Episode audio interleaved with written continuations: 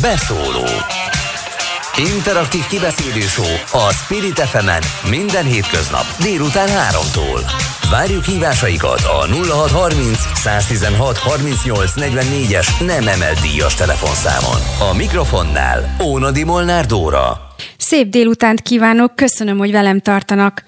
Önök is érezték, hogy nem találnak hangot a folyamatosan a telefonon vagy a számítógépen lógó gyerekeikkel, unokáikkal? Hogy óriási szakadék választja el önt és a gyerekét? Hogy a régi szülői technikák már nem működnek? És hogy nagyon nehéz a gyereket az onlineból az offline világba visszacsalogatni? Ezekkel a nehézségekkel a pedagógusok is küzdenek, ahogy azzal is, hogyan készítsék fel a diákjaikat a 21. század kihívásaira. Egyáltalán célja-e az iskolának, hogy a munkaerőpiacon boldogulni képes fiatalok hagyják el a közoktatást? Milyen pedagógiai módszerekkel lehet a gyerekeket a megváltozott tanulási útjaikon kísérni? Ezeket a kérdéseket járjuk körbe a mai beszólóban. Vendégem itt a stúdióban Horváth Ádám digitális oktatási szakértő, akinek ezúton is köszönöm, hogy elfogadta a meghívásomat. Örülök, hogy itt vagy. Köszönöm a lehetőséget. Nemrégiben tartottak Londonban egy hatalmas oktatástechnológiai kiállítást, ami a világon az egyik legnagyobb ilyen jellegű vásár. Mit tapasztaltál ott? Te ugye már korábban is részt vettél ezeken a kiállításokon.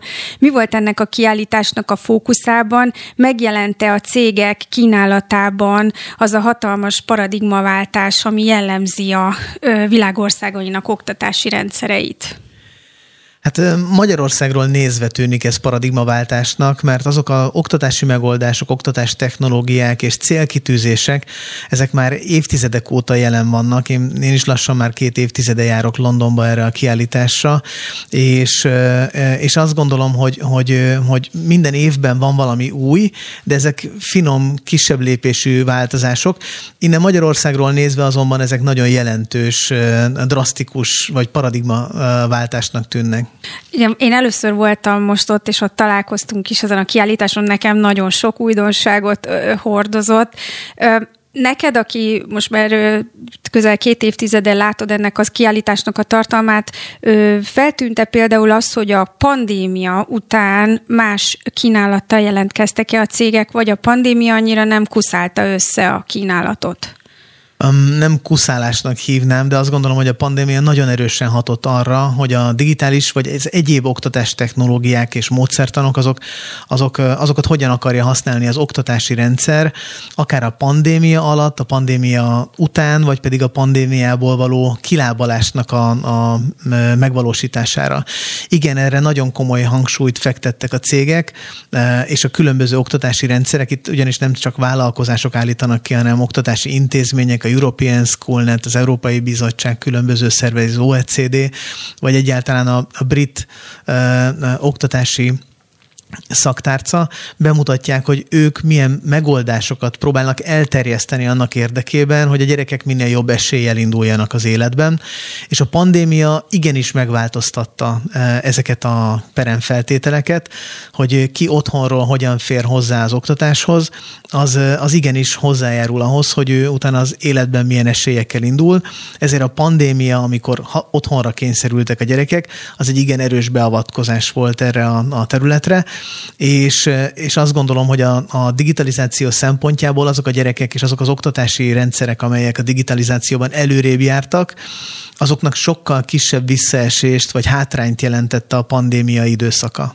Ez egyébként az infrastruktúrán múlik, tehát az, az esélyegyenlőség, tehát hogy mennyire tudnak bekapcsolódni ebbe az oktatási világba, amikor éppen megszűnik az offline oktatás, nem tudunk a jelenléti oktatásban részt venni, akkor azon múlik a részvétel, hogy kinek mennyi eszköze van otthon? Az előfeltétel mindenképp, hogy legyen internet hozzáférés és eszköz. Ezek nélkül nem lehet belépni nyilvánvalóan akármilyen digitális oktatásba sem. Ugyanakkor talán még fontosabb ma már az, hogy tudják is használni mind a pedagógusok, mind a diákok ezeket a különböző eszközöket, megoldásokat. És ez viszont oktatási, intézményi vagy, vagy rendszer szintű beavatkozást igényel, hogy ezeknek az elterjesztése mennyire sikeres, hogy ne csak azok a gyerekek férjenek hozzá az oktatáshoz, vagy akár a digitális oktatáshoz, akik egyébként is megengedhetik maguknak, hogy olyan eszközökkel, olyan internettel, olyan egyéb külön órákkal készüljenek akár egy ilyen helyzetben is, hanem azok a gyerekek is, akiknek egyébként hátrányos helyzetű a családi hátterük, vagy a, az élőhelyük, és emiatt nincsen internet például, vagy akár áram sem az otthonukban. Erre még vissza fogunk térni, egy picit még a kiállításhoz kapcsolódóan kérdeznélek, hogy arról beszélsz, hogy ez a paradigmaváltás már nagyon régóta tart, de ez eléggé kint rekedt az ország határainkon kívül.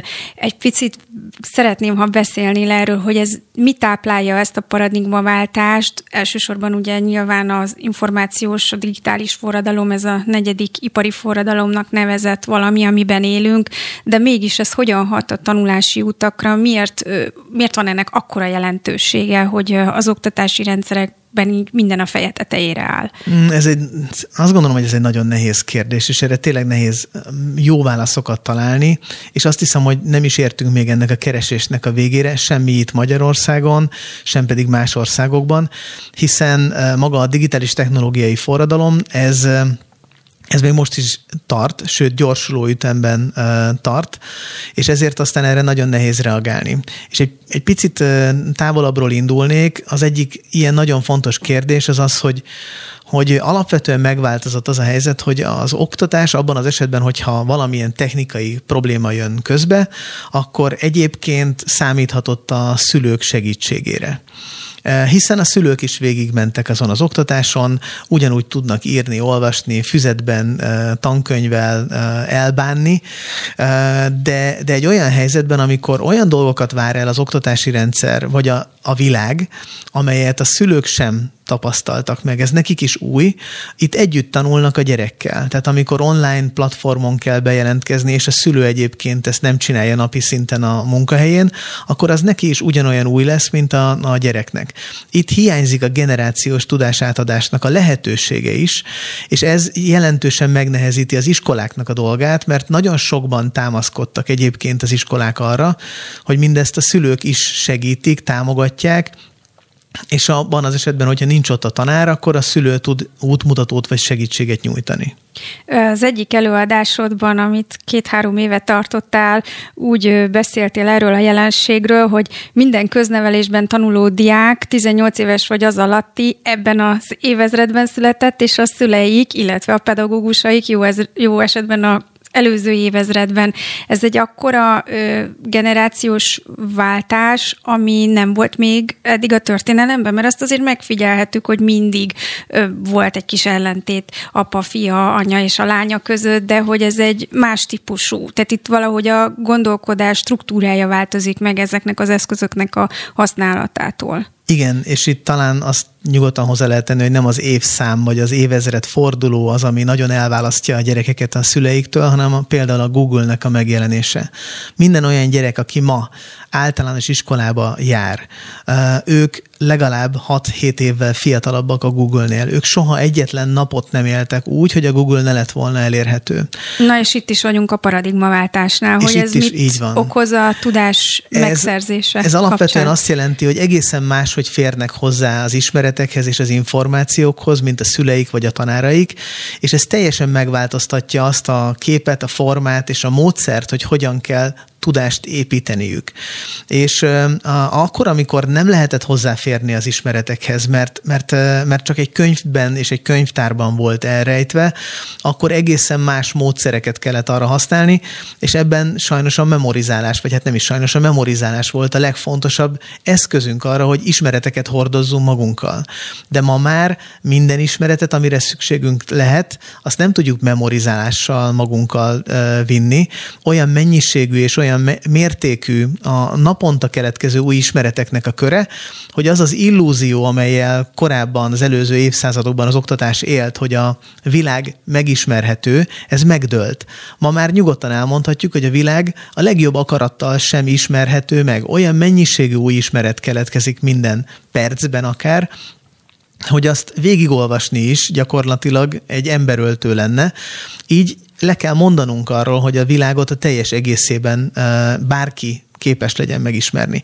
Ez Biz- azért nagyon nehéz, mert amikor oktatási hát politikákon dolgoznak emberek, akkor azért arra gondolnak, hogy a lehető legtöbb tudást kapják meg a, a gyerekek az általános iskolában, a középiskolában, és megpróbálják ezt a ö, hogy, hogy úgy mondjam, paradigmát meghaladni, és azt gondolják, hogy de mégiscsak valahogy megszerezhető az a tudás, és megpróbálják beszuszakolni. Ezzel szakítani kell ez a megoldás, és talán ez az, a, ami paradigmaváltás, a, ami e, Nyugat-Európában vagy a fejlettebb országokban már korábban bekövetkezett, és látszik a különbség a, az alaptanterveknek a hosszán. Tehát egy Dán alaptanterv 20-30 oldal hosszúságú, mert sokkal inkább csak olyan képességeket ír le, amelyek a műveltség megszerzéséhez kellenek. Nem magát a műveltséget írja le, mert azt tudja, hogy lehetetlen. Nem lehet körülírni minden ismeretet, ami ahhoz kell, hogy valaki érvényesülni tudjon a az életben. Ez nem azt jelenti, hogy szakítani kell az alapismeretekkel. Egyáltalán nem. Mert aki nem tud semmit, az kérdezni sem tud. E, és ezért aztán e, nagyon fontos, hogy pontosan kiválogassuk és összeszedjük, hogy melyek azok az alapismeretek, amelyekre a többi ismeret ráépíthető, de a ráépítést már a gyerekekre, illetve hát a, majd a későbbi felnőttekre kell hagyni, és képesség kell őket arra tenni, hogy egy egészen más ismeret hálóban el tudjanak igazodni. Akkor, amikor mi gyerekek voltunk, vagy a mi tanáraink gyerekek voltak, akkor olyan forrásai voltak az ismereteknek, a tankönyv, vagy maga a tanár, amelyet nem kellett ellenőrizni, hiszen lehetett tudni, hogy ezt már valaki, a szerkesztő, ő saját maga leellenőrizte. A tanárok általában, sőt, azt lehet mondani, hogy túlnyomó többségében igazat, és csak is az igazat mondták. Nem volt az a, nem volt az a feladat, vagy az a elvárás, hogy a gyerekek ennek utána járjanak minden egyes elemének, amit a, a tanár mond.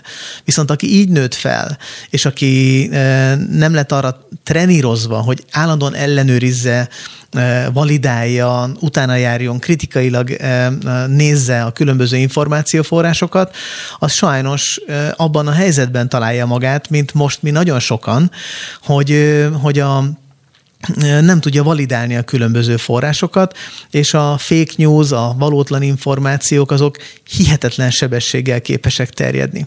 A gyerekek számára viszont már ez egy alaphelyzet, hogy kapnak igazat is, meg hamisat is, és ezért a tanulás folyamatában, amikor ők új tudást építenek, az az egyik alapvető készségnek kell lenni, hogy ők képesek legyenek különböző forrásból ellenőrizni a különböző ismereteket, amelyek hozzájuk eljutnak, de ezt nem elég felnőtt korban megtanulni, hanem már gyerekkorban is ezzel kell minden nap találkozniuk.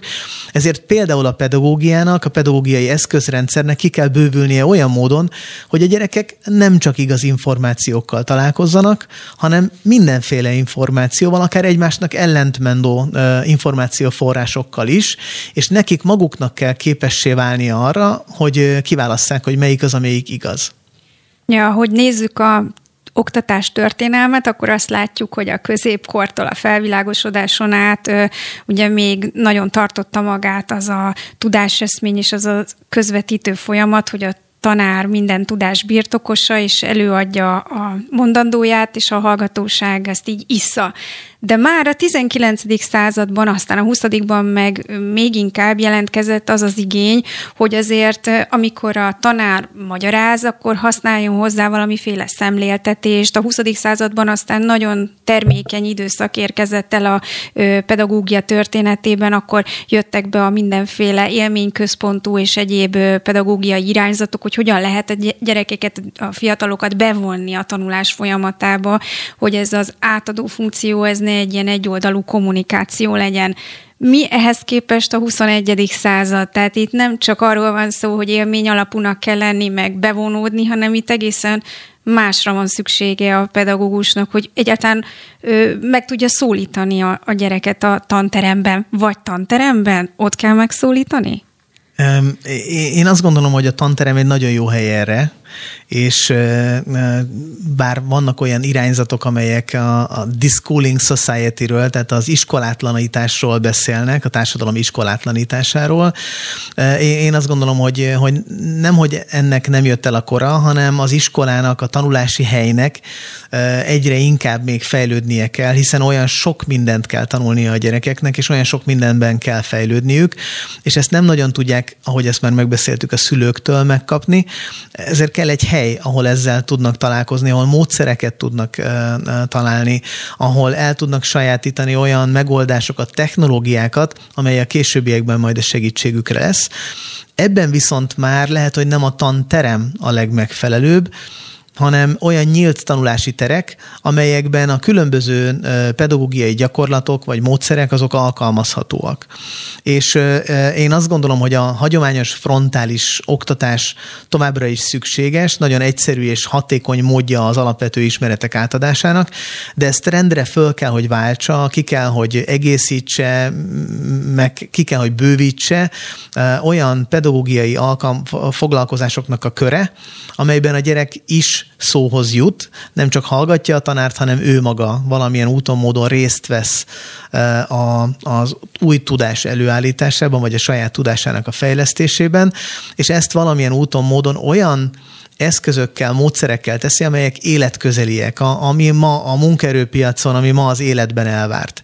És ezekről rengetegszer volt már szó, hogy csoportmunka, hogy kritikai szemlélet, hogy projekt szemlélet, hogy vállalkozói szemlélet, hogy ezeknek meg kell jelenni, de ezek olyan készségek, kompetenciák, amelyek egyszerű ismeretátadással nem fejleszthetőek, ezeket gyakorolni kell, és ezeket nem elég akkor, amikor majd a gyerek a munkahelyre kikerül, hanem ezt már az iskolában el kell kezdeni ha gyakorlati példát ö, kéne hozni, akkor mit ö, tudnál nekünk mondani hallgatóknak, hogy megértsük, hogy milyenek ezek a tantermen kívüli lehetőségek, ahol ilyen készségek fejleszthetők. Még nyilván nekem így nagyon triviális példa jutott eszembe, hogy az erdei iskola annó, az én gyerekkoromban, az egy ilyen klasszikusan olyan helyszín volt, amikor kimentek a gyerekek a természetbe, és ott tulajdonképpen bár nem science-t oktattak a szó ilyen összevont értelmében, de mégiscsak ott minden volt. Talaj, pH méricskélés,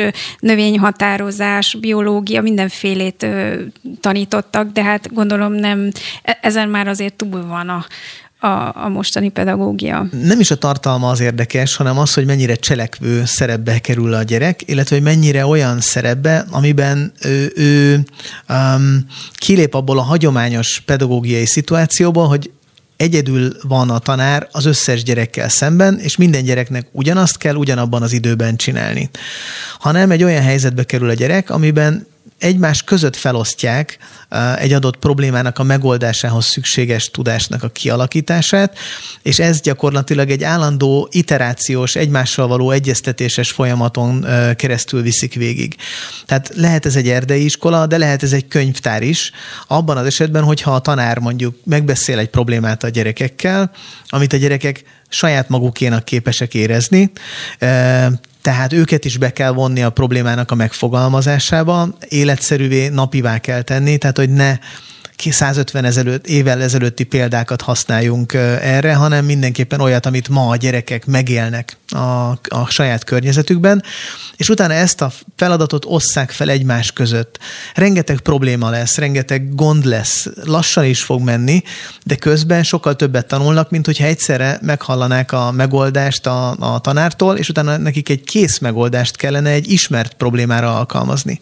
Mert az életben a legtöbbször nem ismert problémáknak a nem ismert megoldását kell majd kitalálniuk a munkahelyükön, és erre egészen más típusú kompetenciákkal vagy készségekkel lehet csak felkészülni, mint sem azzal, hogy mondjuk memorizálunk, és felismerünk, hogy egy adott megoldást milyen környezetben kell alkalmazni visszatérünk még így a tanterembe, de amikor így most felsoroltad ezeket a készségeket, amelyeket így érdemes fejleszteni, és hogy amikre szükség van aztán a munkaerőpiacon, ugye azt látják a munkaadók, hogy ez nem igazán jön ki az iskolából, és amikor végeznek a középiskolával, pláne aztán az egyetemmel, mert ugye ez a felsőoktatásra is érvényes, hogy itt a paradigmaváltáson át kéne esniük, hát inkább azt csinálják, hogy csinálnak egy belső képzést, vagy valamiféle ö, pót iskolát azoknak a munkavállalóiknak, akiket aztán fölvesznek, hogy ezt a korrigálást elvégezzék, ami az iskolában hiányzott. Nagyon nehéz egy bizonyos kor után már a kreativitást, meg a, a kollaborációs készséget fejleszteni. Ezt kifejezetten iskolás korban kell elkezdeni. Tehát azt a fajta hozzáállást, hogy, hogy a gyerek ne álljon meg egy adott problémánál, amikor nem ismeri előre a megoldást, hanem, hanem ne, ne kimerjen esni. Ez gyakorlatilag az óvoda és az általános iskola határán valahol még megvan, és később ezt a képességet az iskola rendszer képes kinevelni a gyerekekből, azáltal, hogy elfogadtatja velük, hogy csak az előre megadott megoldás fogadható el, csak azt jutalmazza az oktatási rendszer. Ha ő egy ettől eltérő megoldást alkalmaz, akkor arra egyest fog kapni. És ezt, ez, ezt, ezt kell valamilyen úton, módon kezelni. És képzeld, van egy betelefonálónk, egy tanár, akit szeretettel üdvözlök itt a vonalban. Jó napot kívánok!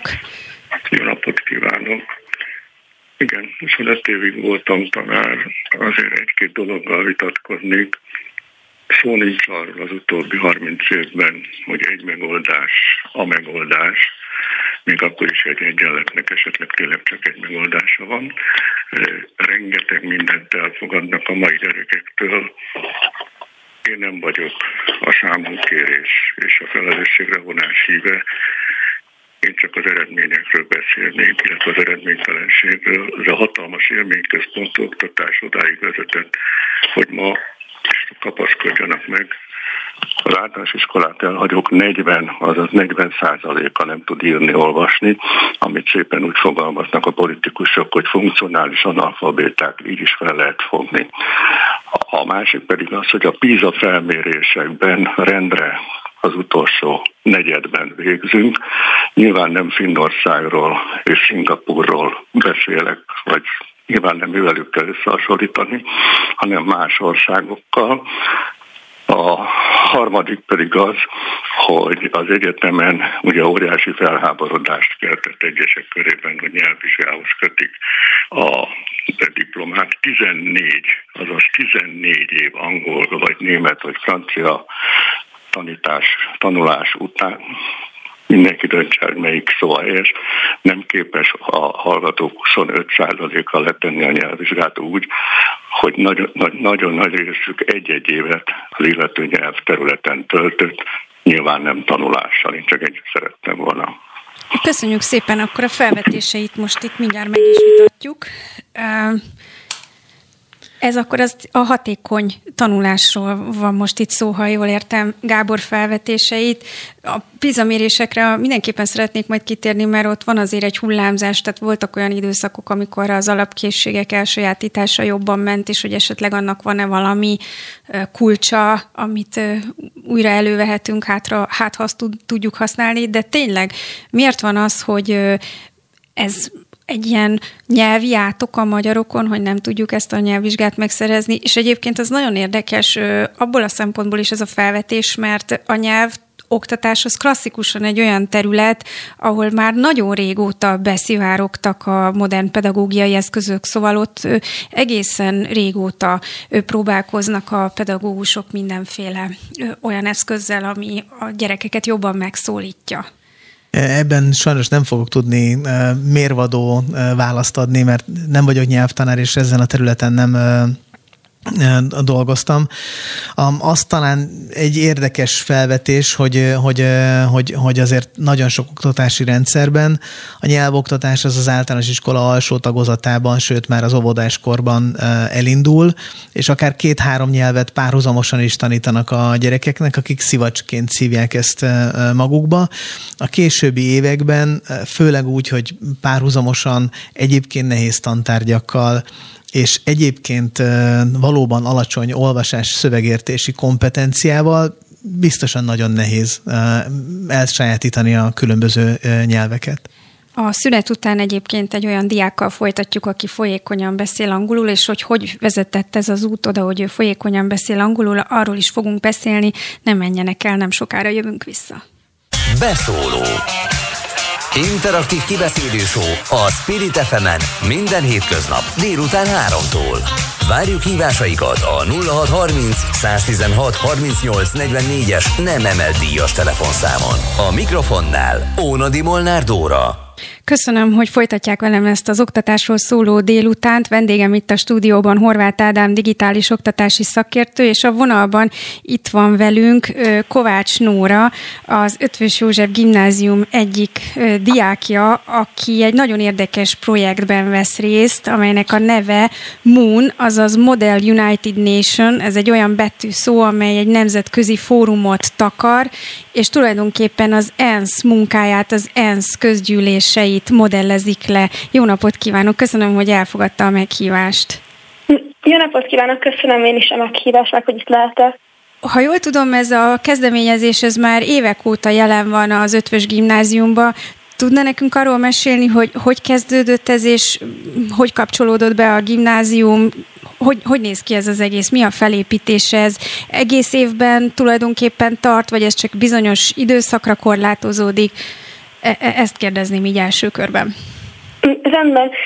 A MUN közösség az egy nemzetközi közösség, szóval a világ összes országában vannak olyan iskolák, akik ezt gyakorolják, meg járnak konferenciákra, és a mi iskolán körülbelül 12 éve csatlakozott ehhez. Azzal kezdtük, hogy elmentünk először Olaszországba egy munkonferenciára, és megnéztük, hogy ott mit csinálnak a diákok, és utána mi is alapítottunk az iskolánkban egy munklubot, ami azt jelenti, hogy minden héten kedden összegyűlünk az egyik teremben, és másfél órán keresztül vitázunk egyes országok érdekeit képviselve különböző társadalmi vagy gazdasági témákról. Szóval ez a klub, ez egy hetente, hetente működik, és ezen kívül még minden évben szervezünk egy konferenciát is külföldi diákok számára. Ezt hívják a BIMUN-nak, ez a Budapest International Model United Nations, és ezen az áprilisi konferencián sok országból megjelennek diákok, akiket a működés érdekli a egymás között is, egy, országok egymás között is tudnak vitázni.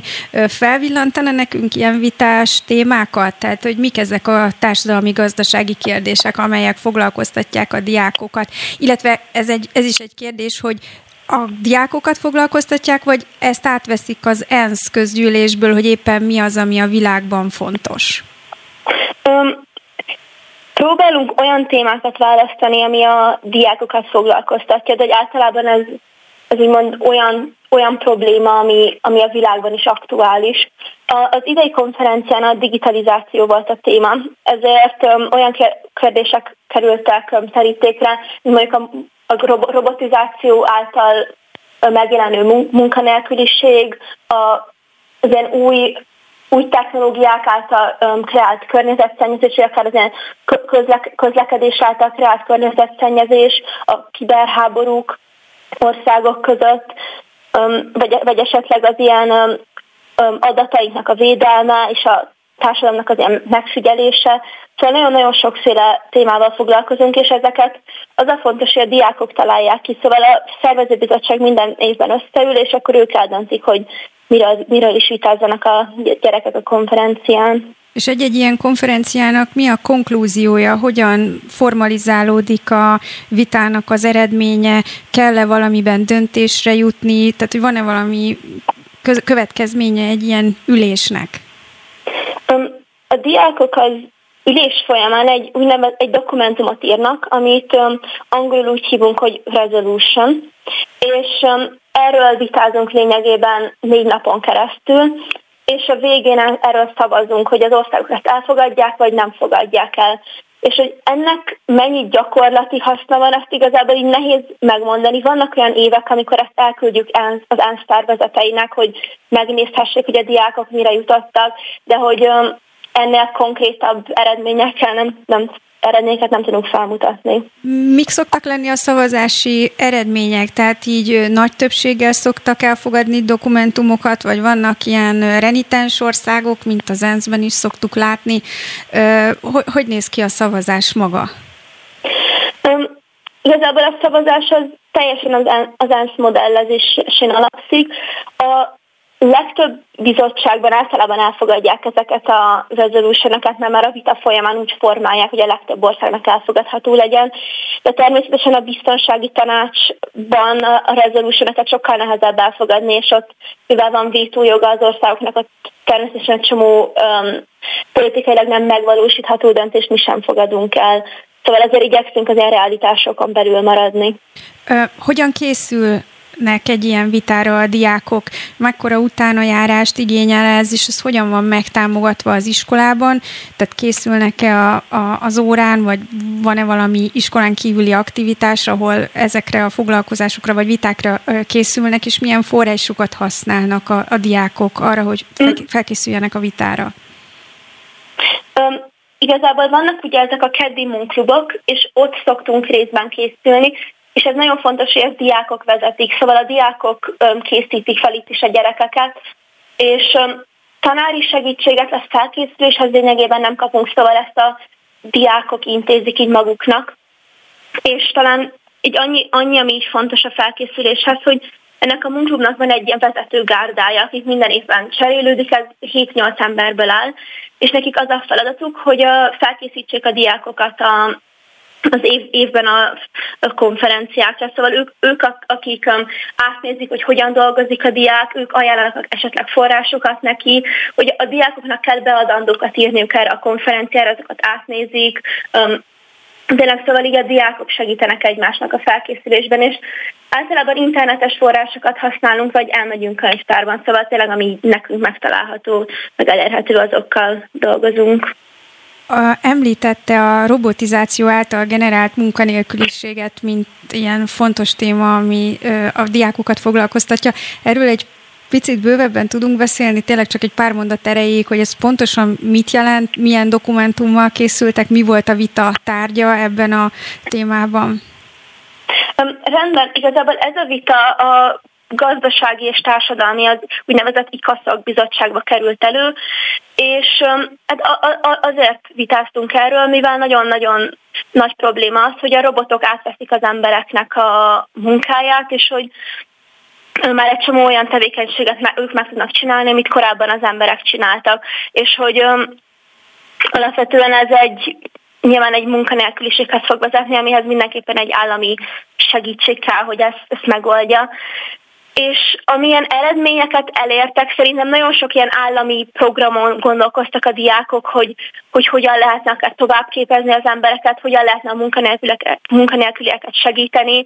A, ezt az ilyen nem, nem jut eszembe magyarul az Universal Basic inkább ilyen alap, alapjövedelem, igen, alapjövedelem, annak a bevezetéséről is vitáznak, hogy ez mennyire lehetne megvalósítható.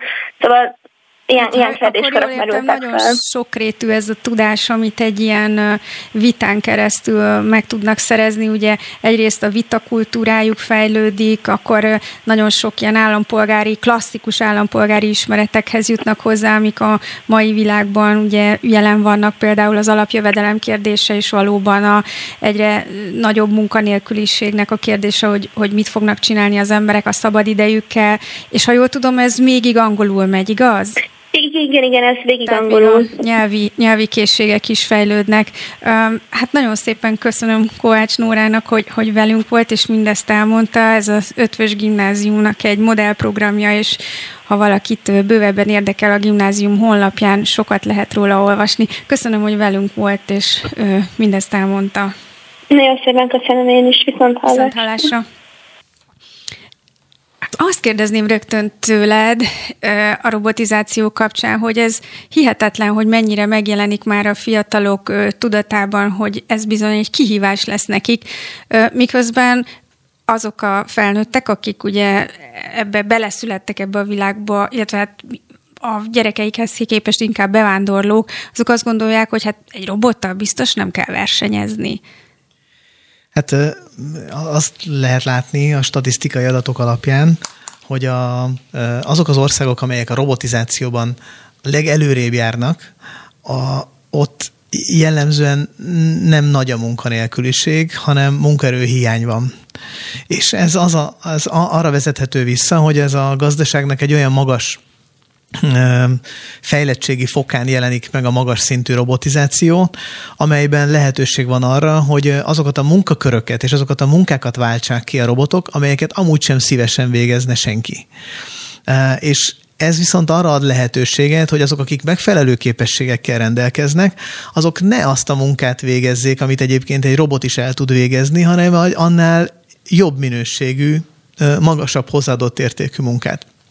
Már itthon is lehet erre példát mondani, hogy vannak olyan gyárak, amelyekben nagyon egyszerű kétkezi munkát végeztek a munkavállalók, és megjelent egy robot közöttük, és, és abban a pillanatban, amikor megtanították ezeket az embereket, akik ugyanazt a munkasort végezték, akár évtizedeken keresztül, hogy, hogy a robot hogyan működik, akkor ők csomó olyan ötletet és javaslatot tudtak megfogalmazni, amitől az egyébként ott lévő robotmérnökök sokkal pontosabban és jobban be tudták állítani a robotot, optimalizálni tudták azt a cellaidőt, vagy úgynevezett cellaidőt, amennyi időt egy munka folyamattal tölt a robot, és ez sokkal hatékonyabbá tette magát az egész folyamatot, és ez azt is jelentette, hogy ezeket az embereket egy másik beosztásba lehetett áthelyezni, olyan beosztásba, amiben tervezik, fejlesztik, javítják hát ezeknek a robotoknak a működését. Van így, hogyha tudnak tovább képződni ezek az emberek, nem? Tehát, hogyha ö, egy bizonyos munkafázisra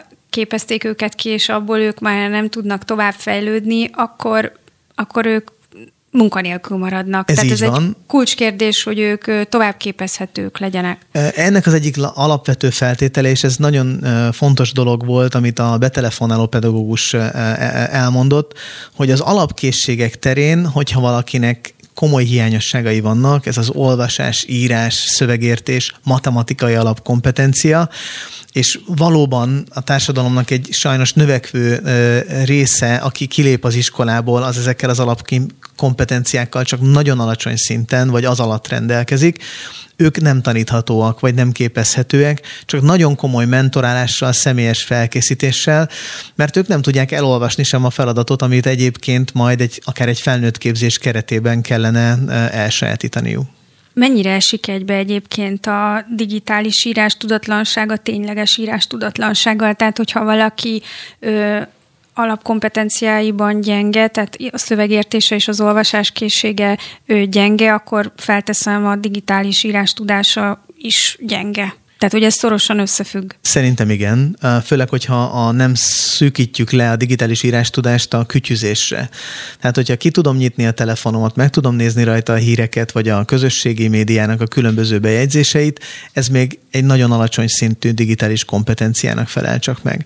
Akkor, hogyha értő módon tudom kezelni egy adott problémának a megoldására, ki, ki, ki, ki tudom választani, hogy mi a leghatékonyabb módja, milyen információforrásokat tudok rajta elérni, és ezeket tudom validálni, az már egy magasabb szintű digitális kompetenciát jelent, de ennek az előfeltétele az írás-olvasás szövegértési kompetenciának a megléte. Igen, hát egyszer úgy fogalmaztál egy ö, interjútban, hogy a technológia szolgálata helyett a szolgáló technológiára lenne szükségünk, és hogy a gyerekek, amikor csak úgy ö, nyomkodják és rá vannak gyógyulva a telefonjukra, az nem feltétlenül ez a, a technológia, ö, tehát a szolgáló technológia, nem épp ellenkezőleg, hanem ők az azok, akik így... Igen, és ez itt vissza is lehet kapcsolódni a Kovács Nórához, aki felvetette ezt a témát, amit ők a Bimunon tárgyaltak, hogy a robotika helyzete a, a munkaerőpiacon, hogy miben lehet jobb egy ember egy robotnál. És ugye nem lehet gyorsabb, nem lehet pontosabb, nem lesz erősebb sem egy ember egy robotnál, akár mennyire is próbáljuk olyan dolgokban továbbfejleszteni, hogy jobban emlékezzen rá, vagy többször tudja elmondani, vagy gyorsabban tudja megcsinálni. Ezekben a kompetenciákban, amelyekben a robot jobb, ott az embereket teljesen értelmetlen fejleszteni, nem leszünk jobbak a, a robotoknál. És ez igaz a szövegértési, szövegfeldolgozási alapszintű algoritmusokra is. Ugyanakkor a kíváncsiság, a csoportmunka képessége, a kritikai szemlélet, ezek mind olyan kompetenciák, amelyekben a robotok nem jeleskednek, és még hosszú ideig talán nem is fognak, vagy nem, nem veszélyeztetik az embert. Tehát érdekes módon a robotika megjelenése nem arra kényszeríti az embereket, hogy egyre robotobbak legyenek, hanem hogy egyre emberibbek. És egyre több emberi munkakört, egyre több emberi kompetenciát és az emberek sajátosságait, ha fejlesztjük, akkor lesz igazán munkája, akkor lesznek sikeresek az emberek, és akkor tudnak győzni abban a háborúban, amit itt a robotokkal esetleg elénk vetítenek. Én azt gondolom, hogy ez nem egy valós háború, ez egy újabb fejlődési lépcső, amelyben, hogyha jól tudjuk használni a saját képességeinket, akkor minket fognak kiszolgálni a robotok, és nem pedig mi őket. Ja, a betelefonáló pedagógus is említette a, a PISA mérést, ahol ugye mérik a 15 évesek ö, alapkompetenciáit 15 éves korban, ha, 64 ö, OECD országban, azt hiszem most ennyien vannak benne ö, a legutóbbi mérésben. Ha ott az látszódik, hogy, hogy nem jók ezek az alapkészségek, tehát a 15 éveseink ugye Magyarországon az látszik, hogy ebben a OECD rangsorban az utolsó harmadban vannak, ez később fejleszthető-e? Tehát, hogyha kikerülnek így a közoktatásból, akkor vannak-e olyan felnőtt képzési lehetőségek, találkoztál-e olyan programokkal, amelyek utólag valamennyire tudnak ezen korrigálni? Igen, tehát hogy vannak ilyen feladatok, de talán érdemes egy picit arról is beszélni, hogy mit is mér a PISA mert a, a PISA nem pusztán matematikát vagy szövegértést mér, hanem azt, hogy ezeket a kompetenciákat hogyan tudja egy ember egy problémának a megoldására felhasználni. És a magyar diákok jellemzően egyébként matekból, vagy akár történelmi ismeretekből, egy csomó egyéb lexikális tudáselemből jobban teljesítenek. Sőt, a TIMS és a PERS vizsgálat azt mutatja meg, hogy a tanítás során elsajátított matematikai szabályoknak az, a, a, a felismerése és alkalmazása terén ők, ők jól teljesítenek, sőt az élvonalban is bizonyos esetekben, de amikor egy nem ismert problémára kellene alkalmazni, na akkor ott elvéreznek. Tehát, hogy, hogy ez, ez jelenti inkább a fő problémát, hogy kevésszer találkoznak a magyar diákok olyan helyzettel, amikor nincsen előre megmondva, hogy itt majd egyébként ezt a példát, vagy ezt a, megoldást kell alkalmazni, és hogyha emlékszel rá, akkor meg fogod tudni oldani.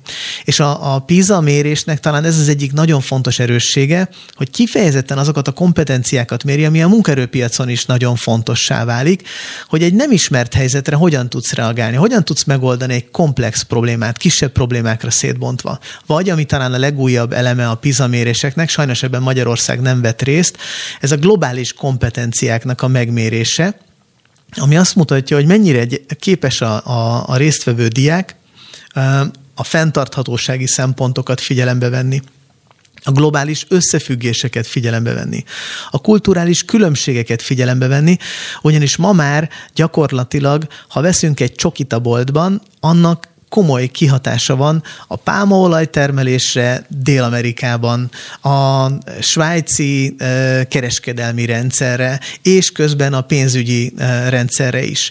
Tehát olyan mértékű összefűnő fonódások vannak az autóiparon, az összes iparágon keresztül, amelyek értelmezhetetlenek lokális viszonylatban, és ehhez viszont, hogyha valaki nem rendelkezik ezzel a rálátási képességgel, nem, nem rendelkezik globális kitekintéssel, egyébként a nemzeti nemzeti karakterisztika és kultúra megőrzése mellett, tehát ez nem azt jelenti, hogy feladjuk közben a saját kultúránkat, akkor gyakorlatilag egy sokkal kevésbé lesz képes a saját munkáját jól elvégezni. Ugye ez az előbb említett ENSZ modell, ez arra is jó, hogy például az ilyen globális kompetenciákat fejlesz tényleg a, a diákokat is, és a felnőtteket is időnként megdöbbenti, hogy egy-egy esemény a világban az hogyan hat ki mindenre.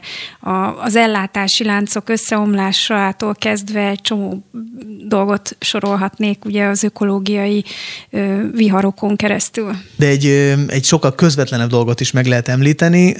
Nem került ugyan szóba, de az ötvösnek ez a BIMUN programja keretében ugye olyan rendezvényelemek is megjelennek, hogy el kell szállásolni a diákokat, akik külföldről érkeznek, szállítani kell őket, és ehhez forrás kell, pénzügyi forrás, amelyet szponzoráción keresztül teremtenek elő a diákok. Tehát ők elmennek vállalatokhoz. Aha, tehát, hogy menedzselni is kell ezt És a el kell projektet. adniuk, hogy uh-huh. gyakorlatilag ennek mi értelme van, hogy ez egy olyan típusú gyakorlat, ami, ami beruházása a jövő munkaerőjébe, és ezt hajlandóak a vállalatok finanszírozni, de csak akkor, hogyha ezt képesek eladni nekik a, a gyerekek. Tehát ezt be kell csomagolni, prezentációs kiajánlókat készítenek, elkészül hozzá egy olyan rendszer, amiben gyakorlatilag ennek a pénzügyi háttere megteremtődik. Nem kell óriási összegekre gondolni, de de létrejön maga az a szemlélet és a gyakorlat a gyerekeknek a fejében, hogy mindennek van ára, azt elő kell teremteni, nem magától értetődően hullanak az örünkbe a különböző szolgáltatások, amelyeket igénybe veszünk.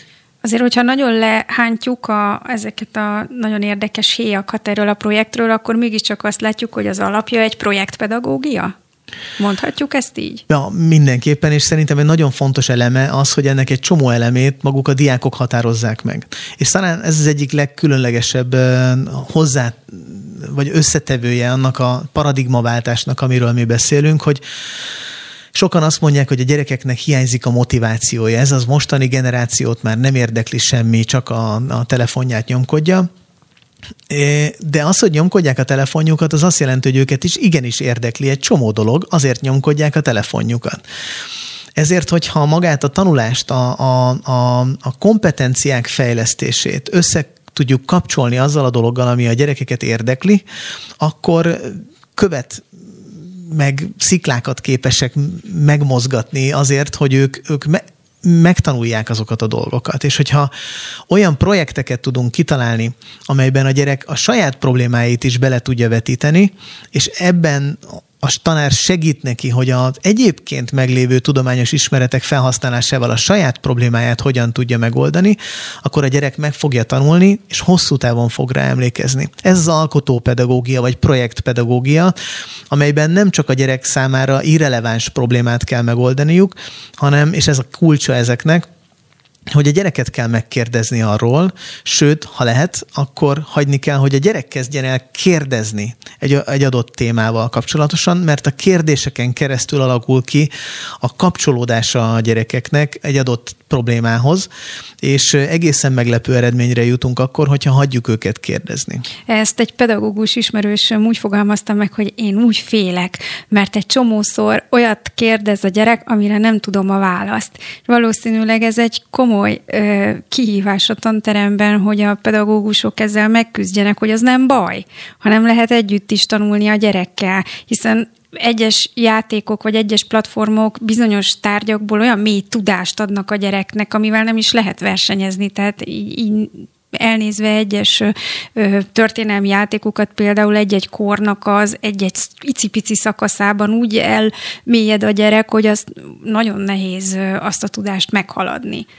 Um, most um, részt veszek a, a Harvard Egyetemnek egy, egy, egy online kurzusán. Ez egy ilyen nagyon pici kis kurzus, ami a, a kérdésfeltevés tanítja, hogy hogyan lehet jó kérdéseket föltenni, és én azt hittem, hogy azt tanítják majd meg, hogy, hogy én hogyan tudok jó kérdést föltenni, de ezt kellett rögtön elfelejtenem az elején, hanem hogy hogyan tudok egy olyan helyzetet teremteni, amiben a gyerekek kezdenek el kérdezni. Ugyanis jó kérdés, vagy a legjobb kérdés nem nagyon létezik. Tehát általában egy komplex problémát, vagy egy témát csak nagyon sok kérdéssel lehet körbejárni, és csak a sokadik kérdés után jövünk rá, hogy mi az, amit nem értünk, és mi az, amit értünk egy adott témában. Ráadásul, hogyha a többiek is kérdezhetnek, és én hallom a többieknek a kérdéseit, az egy csomó összefüggésen felhívja a figyelmet, arról nem is beszélve, hogy ha a gyerek kérdezhet, akkor nem arról van csak szó, hogy van egy dolog, amit ő nem tud, de a tanár tud, és neki ezt kell megtanulnia, hanem itt arról van szó, hogy közösen fognak felfedezni valamit, amiben a tanár segíthet neki. És ez egy egészen más szerepbe helyezi a tanárt, nem az ellenség, aki tudja a választ, de nem mondja meg, hanem az az ember, aki tud segíteni abban, hogy közösen választ találjunk egy nyitott kérdésre. De egyébként az is egy pedagógiai kihívás, hogy ezt hogy értékeled a teremben. Tehát nyilván valamiféle visszajelzést kell adni a teljesítményről, és egy ilyen kis interaktív, beszélgetős, kérdezgetős, projektelős iskolában nehéz visszajelzést adni, hogy az most akkor hányos? Egyes, hármas, ötös, milyen számmal illesd? Ha jól van fölépítve egy ilyen projekt, akkor ennek a projektnek a kimenete az ténylegesen egy visszamérhető eredménynek a, a megteremtéséről szól, tehát egy pedagógiai kimenet az eredménye, például, hogy tudja a gyerek, hogy hogyan kell használni a tálesztételt.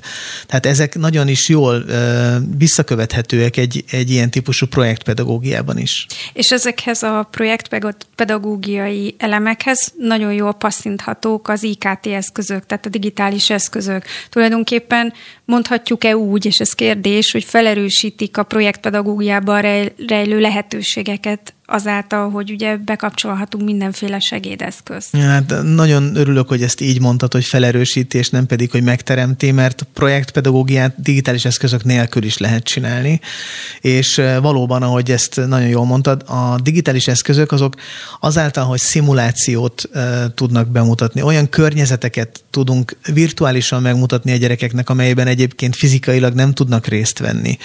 Uh, akár a méretük miatt, akár pedig amiatt, hogy egyszerűen fizikailag nincsenek ott, más tájakat, vagy olyan környezeteket, amelyet az emberi szervezet nem tudna elviselni. Ez, ez egy új lehetőséget nyújt az ilyen típusú pedagógiára. De még fontosabb ezen belül az ismeretek hozzáférhetősége.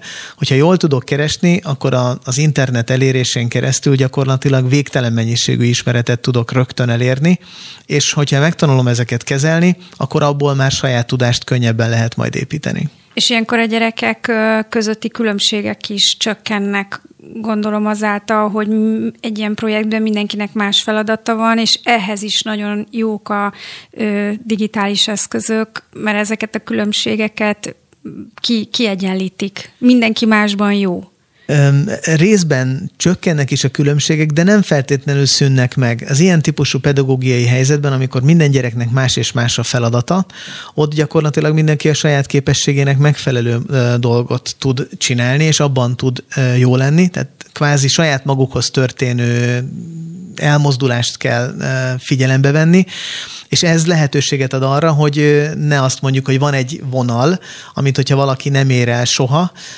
akkor, akkor őt, őt megbüntetjük, vagy ne, nem, nem engedjük semmilyen módon tovább fejlődni. Innen folytatjuk a hírek után. Beszóló Interaktív kibeszélő a Spirit fm minden hétköznap délután 3-tól. Várjuk hívásaikat a 0630 116 38 44-es nem emelt díjas telefonszámon. A mikrofonnál Ónadi Molnár Dóra. Köszönöm, hogy folytatják velem ezt az oktatásról szóló délutánt. A témánk az, hogy mivel küzdködnek az oktatási rendszerek így a 21. században. Vendégem itt a stúdióban Horváth Ádám, digitális oktatási szakértő, és a vonalban itt van velünk Szél Dávid, pszichológus, apablogger és business coach. Köszönöm, hogy elfogadtad a meghívást. Én köszönöm a meghívást. Arról beszéltünk a műsor elején, hogy bizony igen nagy szakadék van tanár és diák, szülő és gyerek között. Mennyire változtatja meg a kognitív fejlődést azt, hogy a gyerekek beleszületnek ebbe a kütyűs világba, tehát a gondolkodási struktúrájuk mennyire különbözik a miénktől? Hát nagyon. De viccesen tudok bővebben is válaszolni szerintem nem is csak a kognitív struktúrák is azt gondolom, hogy megváltoznak, bár ehhez még talán nem telt el elég idő, mert nem tudjuk, hogy a kücsükön szocializálódó gyerekek, akik most még csak kicsik talán, tehát akik a kezdetektől ebben szocializálnak azok, ami ez kamaszkorukra, meg felkorukra, de azt, hogy a késleltetés, az azonnaliság, az, az, tehát az azonnaliság iránti igény, a multitasking, amiről már tudjuk, hogy nem pozitív hatású, ők viszont már elve ebben vannak, hogy mennyire tudnak elmélyülni, hogy mennyire kitartó a memóriájuk, vagy a memóriájukban mennyire maradnak meg hosszan a dolgok, ezek biztos, hogy meg fognak változni, és ezzel azt gondolom, hogy tehát az egy biztos, hogy ne, nem jó irány lenne, hogy használnánk, hogy ezt meg kell szüntetni, mert ezt nem tudjuk megszüntetni, lehet valamennyire tudatosan kezelni, de hogy a digitális világban élünk, és hogy a kütyük birodalmában vagyunk, és, és a social media a gyerekek számára meghatározó lesz, és már most is az, az egészen biztos, tehát inkább az a feladat, hogy az oktatás ezzel, meg a szülők ezzel valamire lépést tudjanak tartani és milyen, képben legyenek. Milyen eszközeink vannak egyébként arra, hogy egy picit kirángassuk a gyerekeket ebből a online világból, vagy egyáltalán ki kell-e? Nem lehet-e valami olyan megoldást találni, amiben a gyerek partnerévé válik a szülő ebben a, ebben a világban? Van-e ilyen ideális gondol... egyensúly? Én azt gondolom, az ideális egyensúly minden családnál más és más, és nagyon sok családnál egyébként, hogy úgy mondjam, jól jönnek ezek a kutyuk, mert akkor legalább el van a gyerek. Nem tudnak a szülők sokszor foglalkozni a gyerekekkel, eleget minőségidőt nyújtani számukra meg sokszor a felnőttek maguk is rabjai ezeknek az eszközöknek. Én nem azt úgy fogadni, hogy kirángatni őket, hanem inkább tényleg, amit te is mondtál, ami optimális egyensúlyt lenne jó megtalálni, hogy megérteni, hogy mi az, amire ez van, milyen szükségleteket pótol, vagy elégít ki, és milyen szükségleteket hoz létre, ami egyébként nem a gyerek valódi szükséglete, sem pszichésen, sem motorikusan, sem anatómiailag, vagy fiziológiailag, de mégis valamire rátalál. Én azt látom, hogy a gyerekek egyébként nyitottak az offline világ nyújtotta jóságokra is, csak az kicsit bonyolultabban fel kell öltözni, ki kell menni, az lépcsőket kell használni, és a mobiltelefon, meg a tablet az úgy elég elérhető közösségben van. Ezzel kapcsolatban, tehát a versenyszervényet nem lehet, és nem is kell szerintem, viszont az tök fontos, hogy legyenek offline élmények is minél több, meg közös minőségi élmények minél több, amennyit a család megengedhet magának időben. Ez egyébként ilyen értelemben ugyanaz a recept, mint a 20. században, tehát ott is ez volt, csak akkoriban még a televízió volt az, ami a gyerekeket leszögezte a, a, a, az otthonukba, vagy a képernyő elé, és nem hát, a kütyű. Igen, de azért még hoznék teljes pártot, nem mondjuk tévéből még a jobb család, tehát általában egy volt, mondjuk a 70-es, 80-as években, aztán lehet, hogy több is lett belőle, de azért itt most tényleg egy ilyen súlyos hátrányban vannak a, a, a nem kütyűpárti szülők, vagy, a, vagy azok a szülők, akik azt gondolják, hogy gyereknek néha kint is kell lennie, mint, vagy offline is kell lennie, mint online, mert ezért okos óra, okos telefon, tablet, képernyő, hát ilyen tévé, vagy nem tudom, hogy azt, amivel ki lehet a Netflixet, nem tudom, annak mi neve, képernyő. Szóval, hogy nagyon... Projektor, nem nagyon, tudom. Mindegy, tehát hogy az a dolog, ami lehet nézni nagyban is ezeket a műsorokat, és azt gondolom, hogy ezzel az, hogy gyere, menjünk el levezni, azt azért nagyon ügyesnek kell lenni. De pont ezért nem, nem a tiltás a lényeg szerintem, meg nem a feltétlenül agyonkorlátozás, hanem inkább legyen célja annak, hogy felveszi a telefonját a gyerek legyen minél később telefonja egyébként, mert tök sokáig még nem lesz szükség, hogy telefonáljon. Tehát, hogy én azt gondolom, szülőként ez tök fontos, hogy mint ahogy a 80-as évben se volt jó, vagy a 90-es évben, hogy háttérzajként ment a tévé, hanem akkor kapcsolja, ha van valami műsor rajta. Akkor vegyem el a telefonomat, hogyha szükségem is van rá, és ez tök jó, hogy a gyerek is megtanulja, hogy, hogy ez egy eszköz, ami engem szolgál ki, és nem pedig én szolgálom ki a, a telefont. Tehát, hogy, hogy akkor érdemes elővenni, hogyha az kell is valamire. Uh-huh. Mit tud a szülő azzal a tehetetlenséggel kezdeni, ami szerintem sokakat jellemez, nem mindenkit persze, hogy nem tud igazán segíteni ö, a gyereknek ebben az online világban. Tehát számára annyira idegen, annyira más logikával közelíti meg a különböző problémákat, hogy nem, nem tud a gyerek mellé odaállni. Hogyan egyáltalán fejleszthető ez valahogy szülői oldalról? Mit gondolsz erről?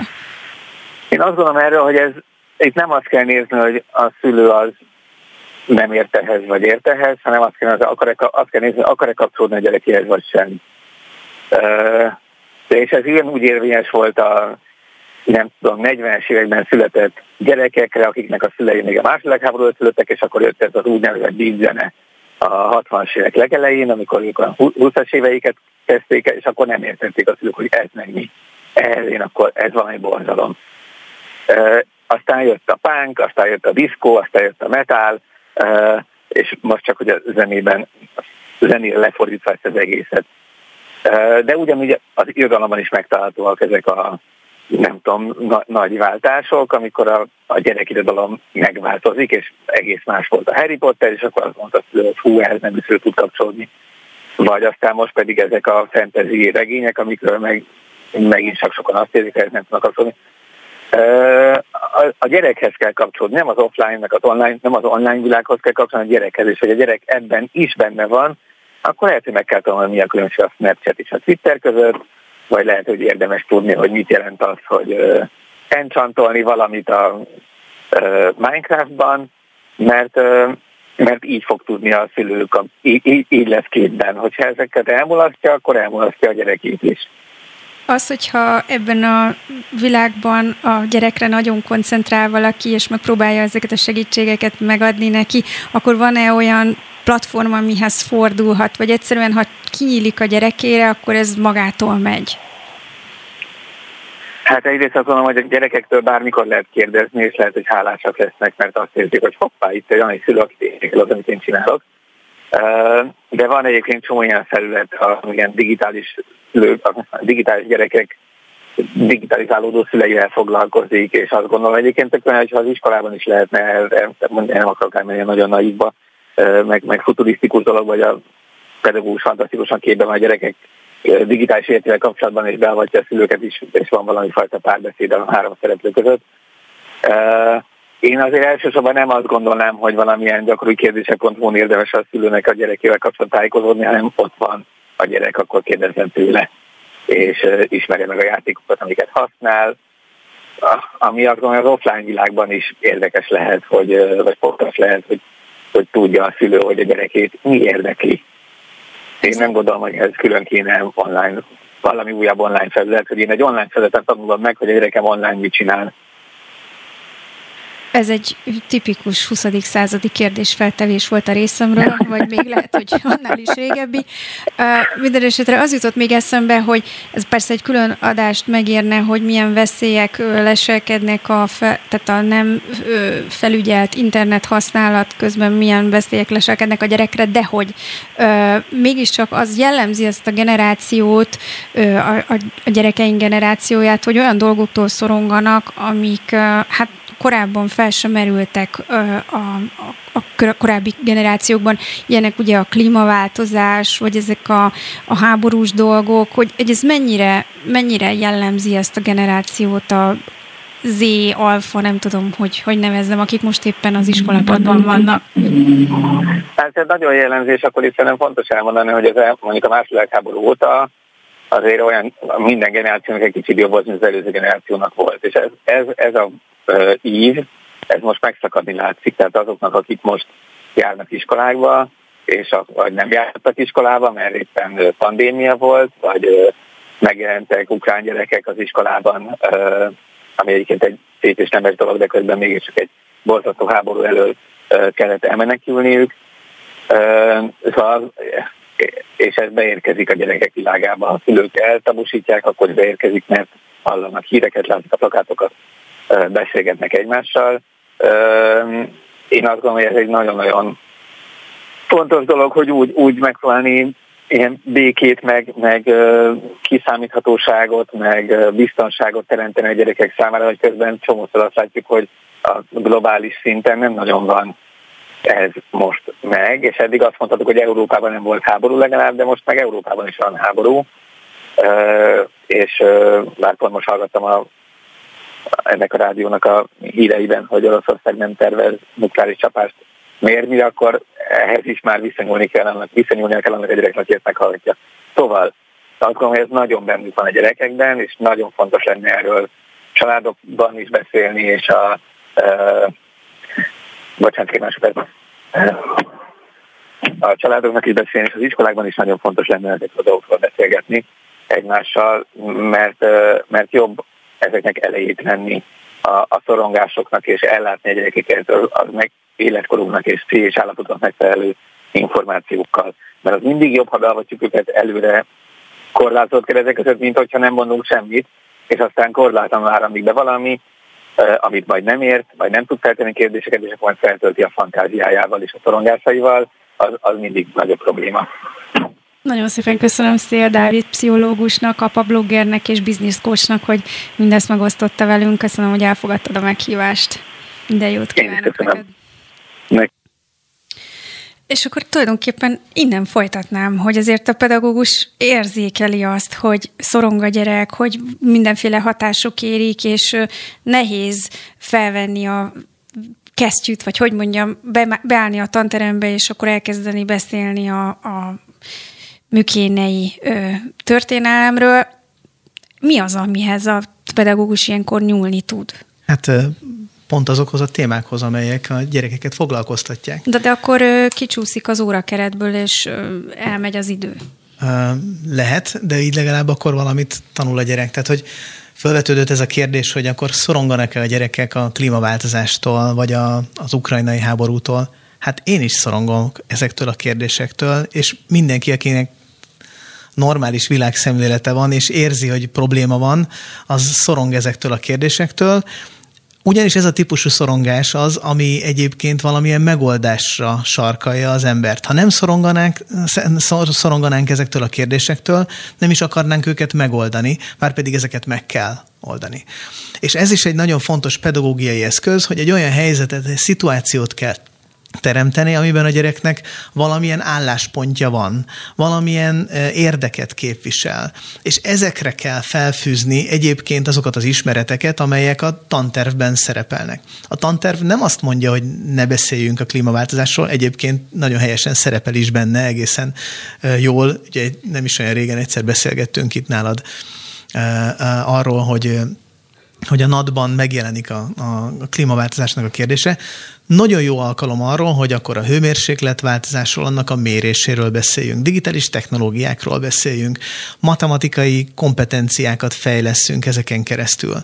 Ezek igazából a pedagógusnak a feladatai, hogy életszerű problémák köré csoportosítsuk azokat a természettudományos jelenségeket, elveket, amelyeket egyébként meg akarunk tanítani a gyerekeknek, és azok adott esetben azokat a történelmi, irodalmi referenciákat is, amelyeken keresztül megmutathatjuk a gyerekeknek, hogy ezek nem először fordulnak elő, hanem ezzel már a korábbi eleink is foglalkoztak, foglalkoztatta őket. Igen, ezek de a... ehhez egy interdisziplináris gondolkodás kell, nem? És mondjuk a hagyományos tantárgyfelosztás az pont ezt a interdisciplinaritást nehezíti mondjuk így ezt nem mondanám, hogy lehetetlenné teszi, de mindenképpen. Na, nagyon nehéz valóban itthon ebből kitörni, sokkal több példát lehet erre látni a, a, a nyugati országok oktatási rendszerében, hogy témahetek, projekthetek jelennek meg, és az itthoni oktatásban valóban ez a tantárgyban való rögzítettség, ez, ez, ez egy komoly kötöttséget jelent. Ebből is vannak kitörési lehetőségek, tömbösítéssel, összevonással, epohális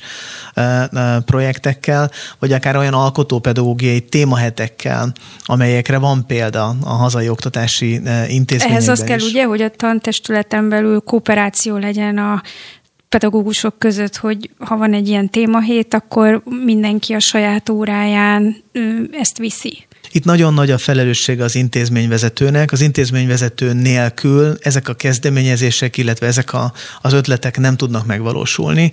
Általában rajta múlik, hogy be tudja úgy osztani a pedagógusokat, az órákat, segíti ezt a helyettesítést, vagy ennek a megvalósítását.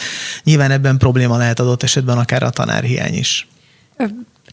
Az, hogy a magyar oktatásban, de nem csak a magyarban, hiszen ezen a nemzetközi ö, oktatás technológiai kiállításon feltűnt nekem, hogy ezzel más országok is küzdködnek, hogy nagyon nehezen áll át ez a tudáseszmény a 20, 21. században, de mégis azt érzékelem, hogy azokban az országokban megy egy kicsit jobban, ahol a közoktatás nem teljesen az állam teritoriuma, tehát ahol egy kicsit kinyitnak a piacok felé. Lehet-e azt mondani, hogy ha erre nyitottabb lenne mondjuk Magyarország is, akkor jobban bekerülnének az innovációk, az oktatási innovációk a, a, a közoktatásba. Ez, ez szinte biztos, hiszen az állami döntéshozatal az egy nagyon hosszú folyamat, és amíg bármi gyakorlatilag megjelenik az oktatási rendszeren belül, hogyha ez keresztül megy egy közigazgatási döntés folyamaton, az egy sokkal hosszabb folyamat, mint hogyha az intézmények közvetlenül kísérletezhetnek, vagy igénybe vehetnek egyébként elérhető oktatás technológiai innovációs eredményeket.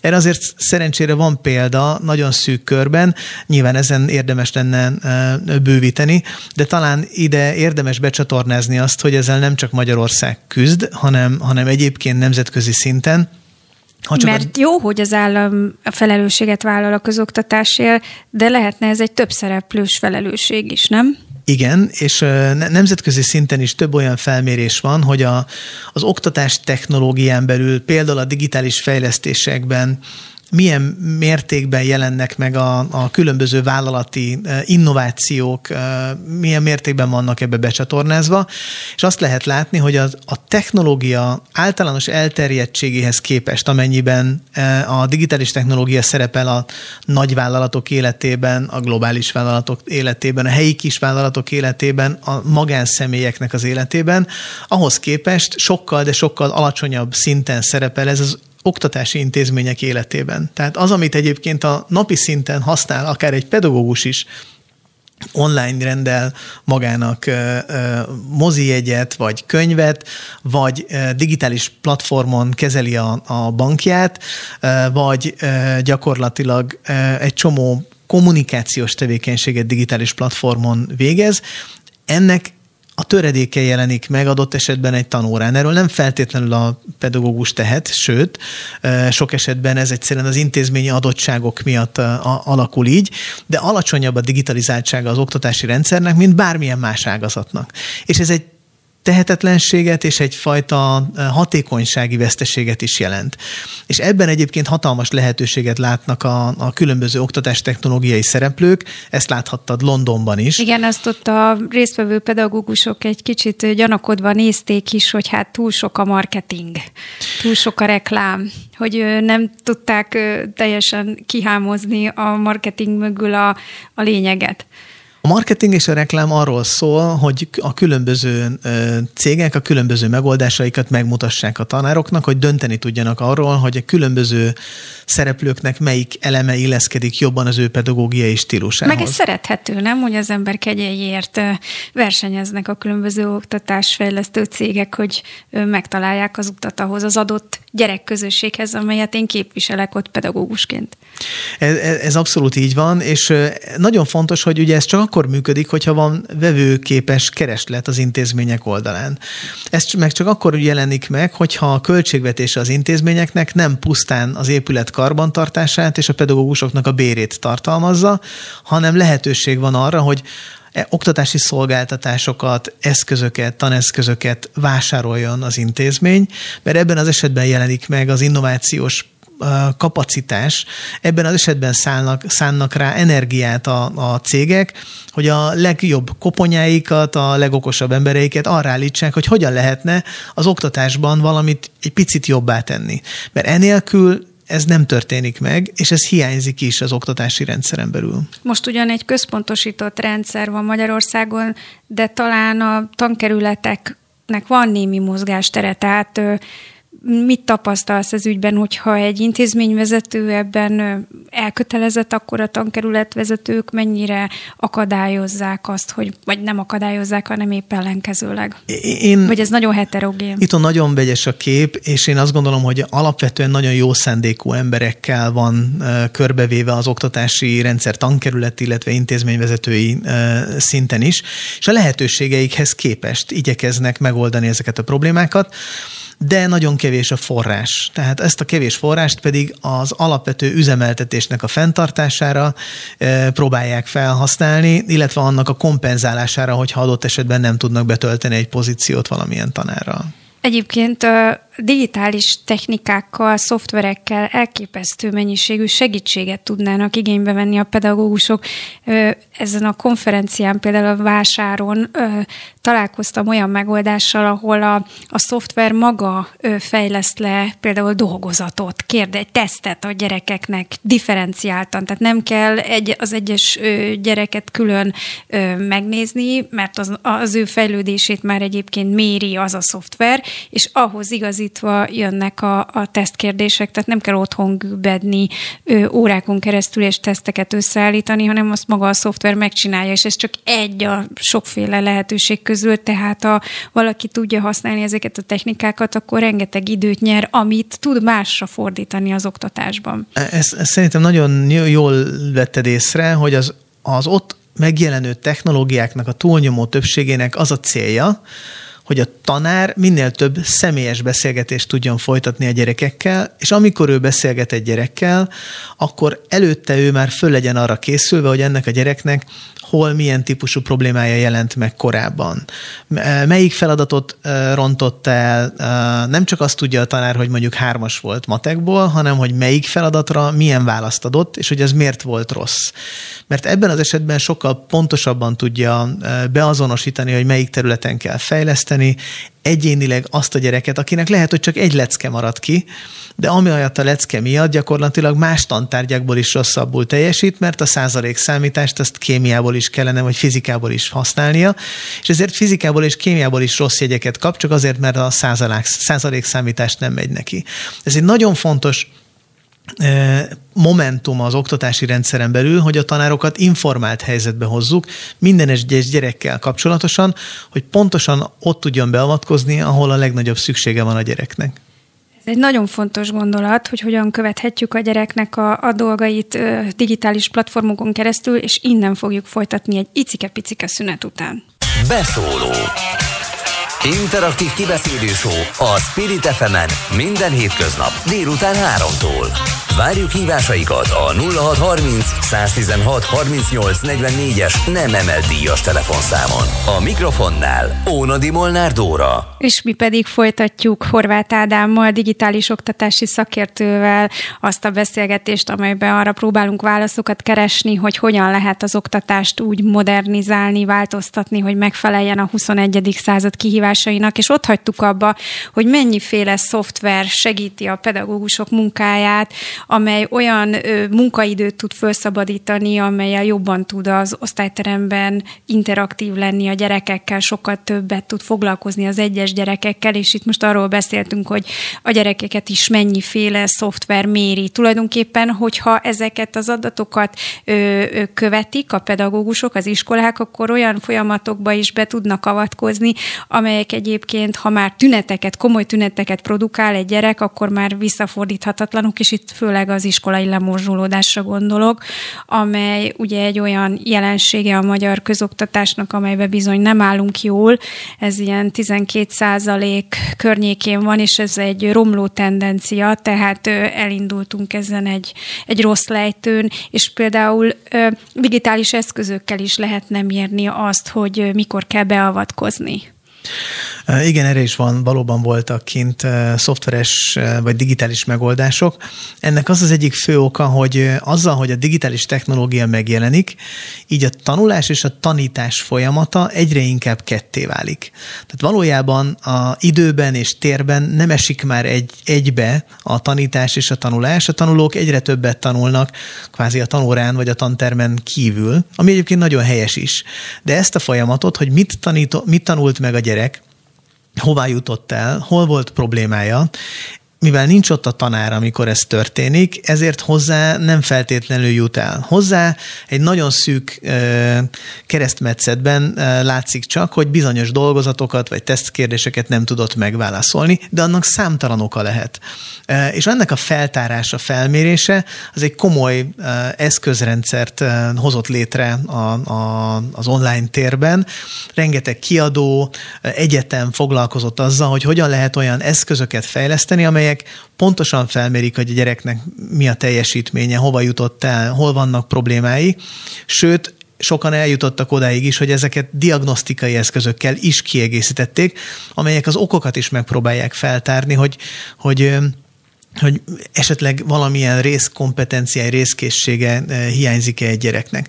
De az az alapvető szituáció, amit az előbb elmondtál, hogy a korai iskola elhagyáshoz mi vezet, nagyon sokszor a korai iskola elhagyáshoz nem a gyereknek a tanulmányi teljesítményének a, a, a hiányosságai vezetnek el. Vagy ha az kiderül, akkor már általában baj van. Igen, de általában ezen azért lehet fejleszteni. Inkább más jellegű okok vezethetnek el ide, amelyek a, a, a iskolán kívüli életre, a családi háttérre, az élethelyre, vagy az élőhelyre, arra, hogy, hogy ő lakása hol helyezkedik el, túl messze van az iskolától, nem ér be időre, fáradt a gyerek, közben esetleg problémák vannak az úton, vagy olyan módon nem tudja eltölteni tanulással mással az időt az iskolán kívül, hogy, hogy ő vagy az otthonában, vagy pedig egyéb módon, de őt zaklatják, és, és nem, nem tud részt venni, vagy fölkészülni a következő órára ezeknek vannak jelei, és ezeket nagyon jól nyomon lehet követni. És erre most már egyre komplexebb megoldásokat alkalmaznak. Amerikában egyébként a, a Microsoft hozott létre egy olyan kísérleti környezetet, amelyben rengeteg különböző adatot egy helyre tereltek. A könyvtárlátogatást, a szülőknek a, az aktivitását, a helyi baleseti, vagy akár rendőrségi ügyeknek a térképre való elhelyezését, hogy az mennyire érinti például egy gyereknek az iskolába való eljutását, hányszor találkozik azzal a helyzettel, hogy nem tud valahol átmenni, mert ott szirénázik a, a, a rendőrautó.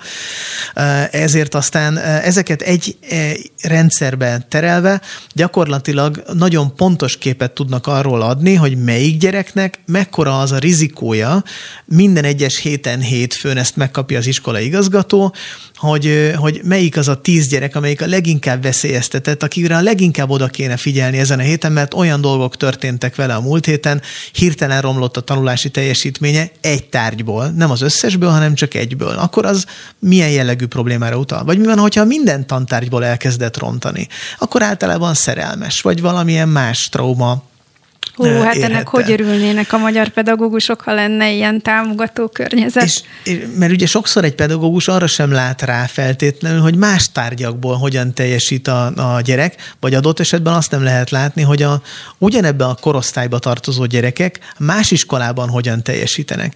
És ez egy nagyon nehéz helyzetbe hozza a pedagógust is, és nagyon nagy segítséget nyújt a számára, hogyha ebben ő konkrét válaszokat kap, hogy az adott gyerekkel mi történt, milyen területen változott meg a, a teljesítménye, mert akkor pontosabban tud beavatkozni, és személyre szabott feladatokat tud a számára kiadni, és ezzel megelőzheti a korai iskola elhagyást, mert aki már elhagyta az iskolát, őt nagyon-nagyon nehéz visszahozni.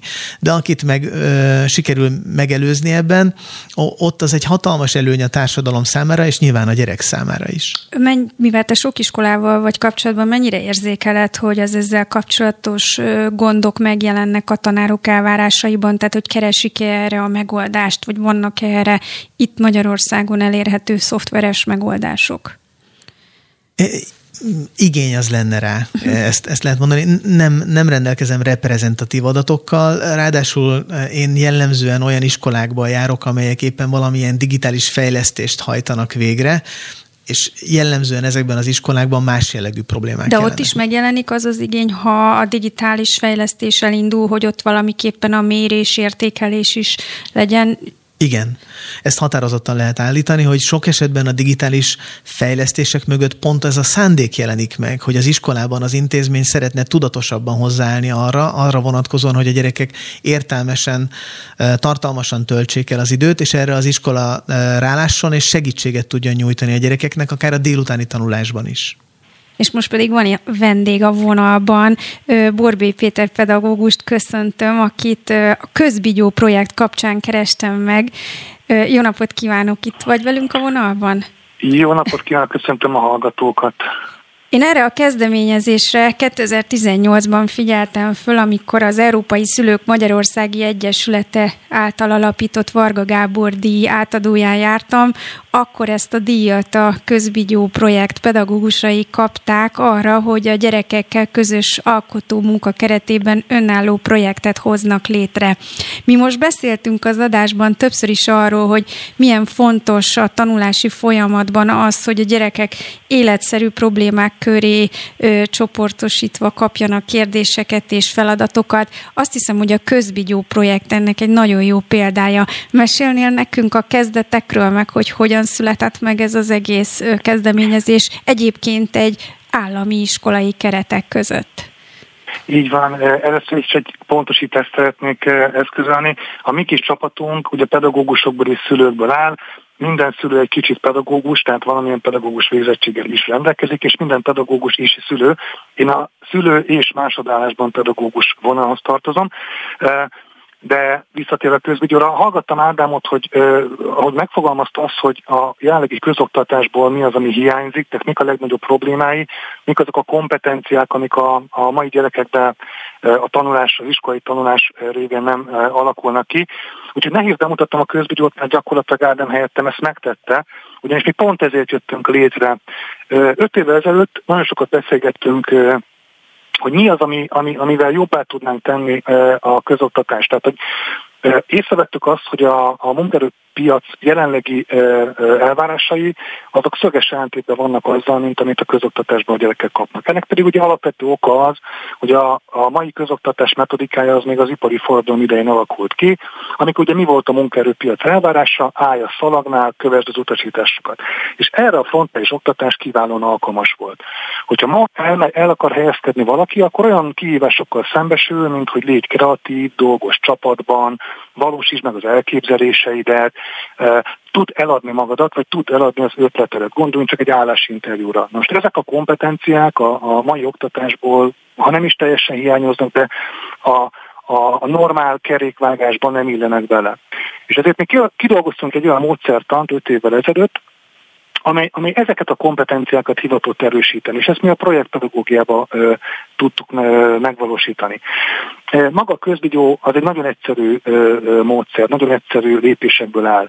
Azt mondjuk, hogy alakuljanak a gyerekek között négy-öt fős projektek, akik maguk határozzák meg a célt, hogy mit akarnak megvalósítani, tehát teljesen az ödik az autonómia, és ezt négy-öt hét alatt találkozások alkalmával, beszélgetések alkalmával, ötletelések alkalmával megvalósítják.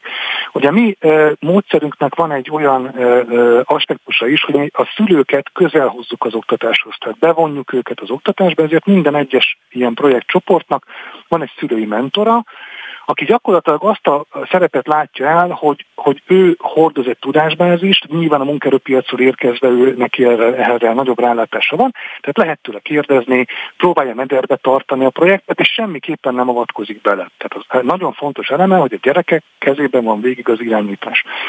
Ugye készítenek egy projekttervet, egy tervezőlapon, megvalósítják a projektjüket, ezután készítenek egy értékelőlapot, ahol összegzik végül is azt, hogy a projektben mit tanultak, mi készült el, és végül egy bemutatón ezt bemutatják az osztálynak, a szülőknek, és végül egy, egy szélesebb grédon előtt egy, egy színpadon az érdeklődőknek. Nagyon kicsi kicsi falatokat szakítunk ki mi abból, ami a munkaerőpiacot ma jellemzi, viszont ha kellően sokszor csinálják ezt a közoktatás keretei között, akkor előbb-utóbb olyan rutinokra tesznek szert, hogy ösztönössé válnak ezek a kompetenciák. És mikor kikerülnek a közoktatásból, akkor ezekkel már felvértezve nagyobb eséllyel tudnak helytállni. Ugye az alap gondolatunk az volt, hogy az a gyerek, aki ma bekerül a közoktatásba, annak olyan szakmája lesz, amit valószínűleg ma még fel sem találtak. Ezért a legjobb, amit tehetünk vele, hogy olyan képességekkel vértezzük fel, hogy az egész életében képes legyen tanulni, tehát a tudáshoz jutásnak az eszközét a kezébe adjuk. És az összes közvideó projekt, az összes el, elvégzett közös munka az ezt a célt szolgálja hogy egymástól tudnak tanulni, csoportban tudnak dolgozni, mernek és tudnak kérdezni, megtanulják azt a, azt a, a működési modellt, hogyha valamire, valamilyen információra szükségük van, akkor először szűkebb környezetből, aztán tágabb környezetből, de önmaguk meg, meg tudják ezt kapni, vagy, vagy el tudják ezt érni. De gyakorlatilag erről szól maga ez a közvideó projekt. Ügyeltünk arra, hogy ez a jelenlegi közoktatás keretei között működhessen, és még egy jellemző... Ezt akartam is kérdezni, hogy ez be tud illeszkedni a hagyományos Igen. tantárgyfelosztásba, vagy kellett hozzá a nyitott tantestület, tehát az a közösség, amelyben dolgoznak, hogy a többi kollega is, aki esetleg nincs a projektben benne, vagy nem része a közbigyónak, az is tudja, hogy milyen alkotások születnek, projektek születnek az önök házatáján. Így van, tehát a, a pedagógus ebben a körben egy katalizátor, részbe katalizátor, részbe haszonélvezője ennek a dolognak. Tehát a pedagógustól indul a projekt, tehát ő, ő menedzseli azt a folyamatot, amikor ezek a projektek megalakulnak, mert maga a projekt megalakulás az iskola keretei között történik.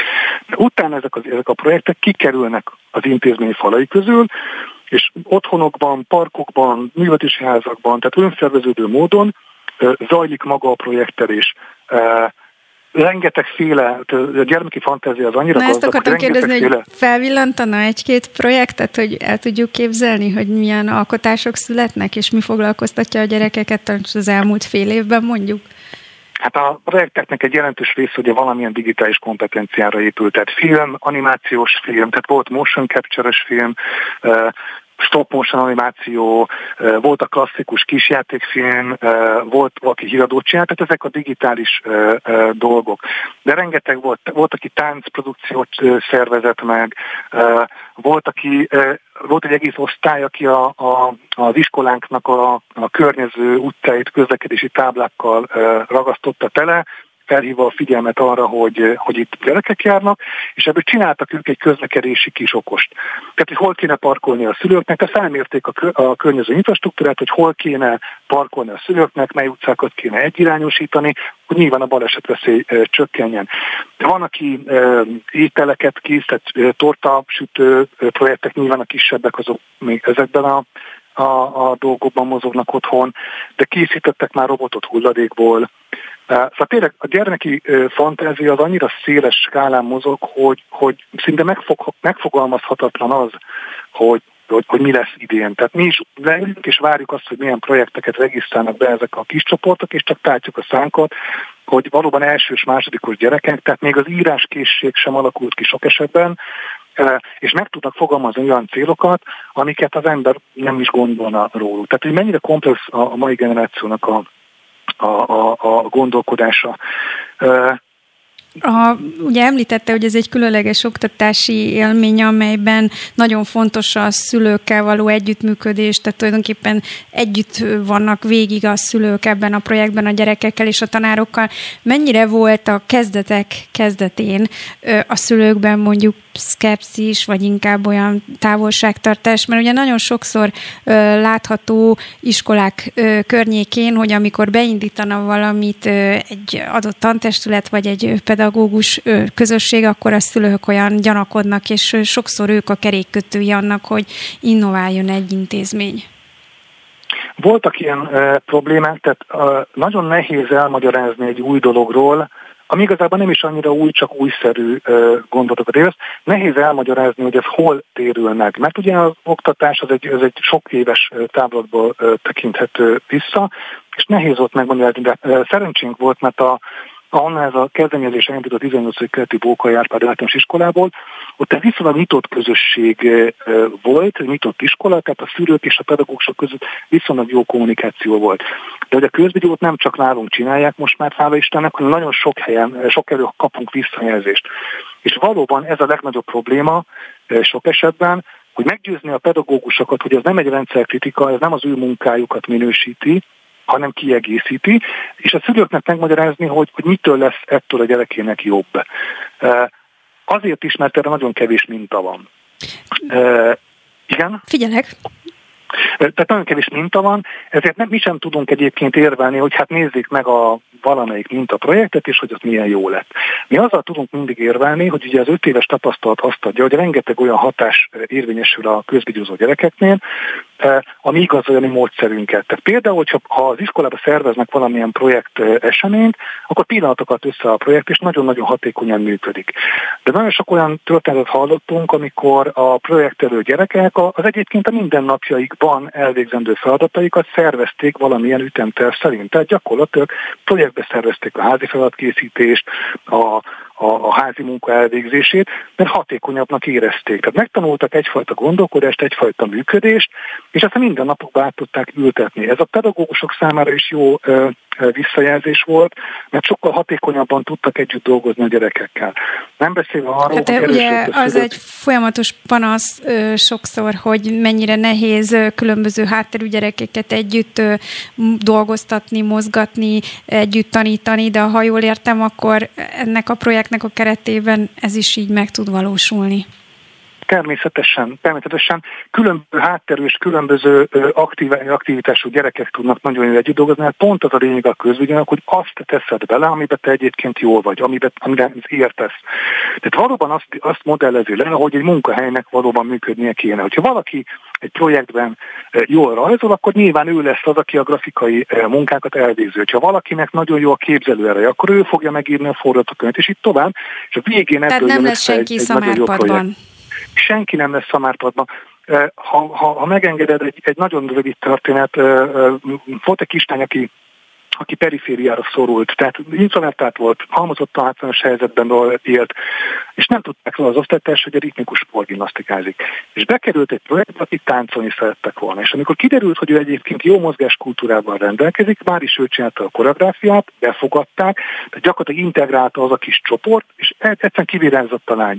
Tehát van egy ilyenfajta hatása is, hogy a periférián lévő gyerekek integrálódását elő tudja segíteni, mert olyan nincs, hogy valaki nem tehetséges valamiben. De hogyha nem adunk neki lehetőséget, hogy erre kibontakozzon, akkor ő egy elveszett, elkolódott tehetség lett.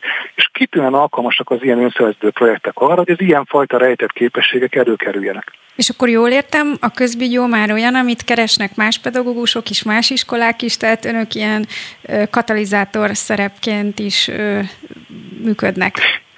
Így van, a, a, mi a digitális témahétnek lettünk a partnerei, úgyhogy az egyik iskola e, így csatlakozott hozzánk, ugye a digitális témahéten keresztül talált meg minket. És akkor már csak egy kérdés, hogy itt a munkaerőpiaci ö, elvárásokat említette, ez egy picit furcsának hangzik így általános iskolák esetében, hogy pedagógusok arra gondolnak, hogy hű, ha majd egyszer 18 évesek lesznek ezek a gyerekek, akkor hogy fognak ö, a munkaerőpiacra vagy egy ö, másik oktatási intézménybe kilépni. Azt gondoltam volna kívülállóként, hogy esetleg valami pedagógiai problémára keresték a választ ö, ebben a közbigyó projektben, hogy, hogy hogyan, miként a munka munkaerőpiac jutott eszükbe?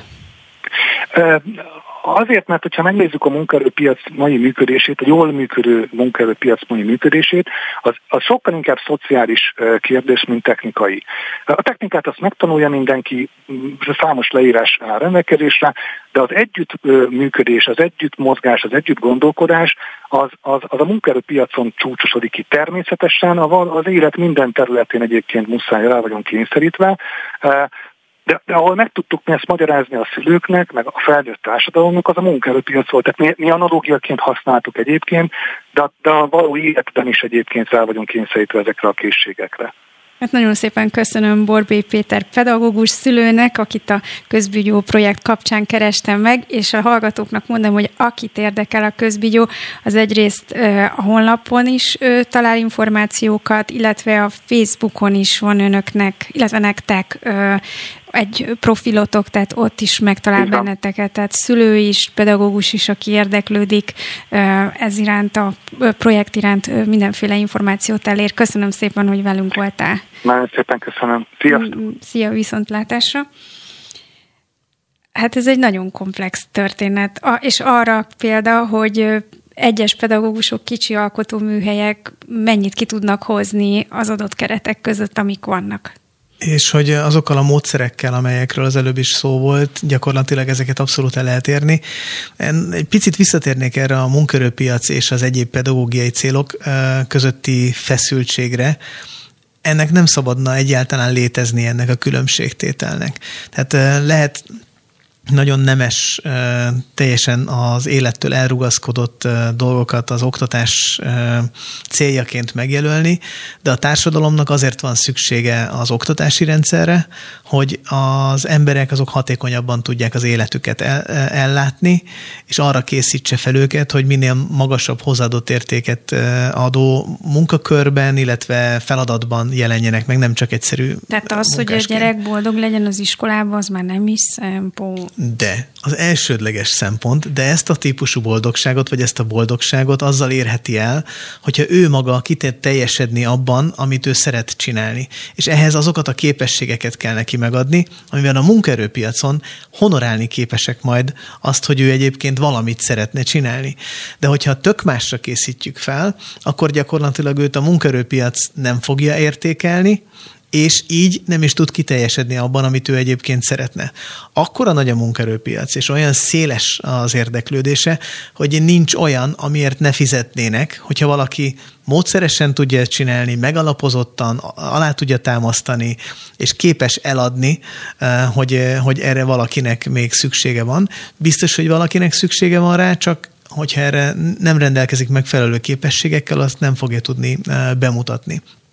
Úgyhogy én azt gondolom, hogy nagyon gyorsan fel kellene számolni azokat a különbségtételeket, hogy az oktatásnak van-e valamilyen célja, és egyébként még a munkaerőpiacra is, ha fölkészít, akkor az szuper. Nem. Az oktatásnak az elsődleges célja az, hogy a munkaerőpiacon meg tudják állni a helyüket az emberek, mert a munkaerőpiac jelen pillanatban az egyetlen olyan terület, amely megméri az embereket.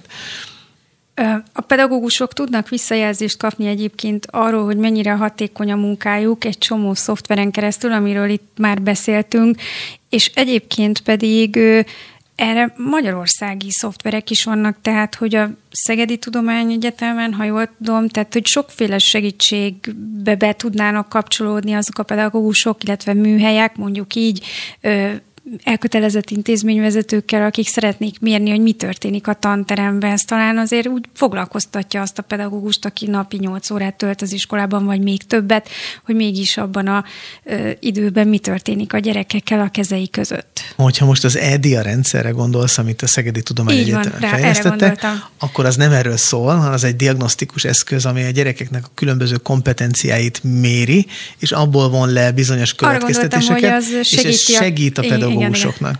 De nem a pedagógusoknak a teljesítményét méri. Ilyen típusú eszközök is vannak egyébként.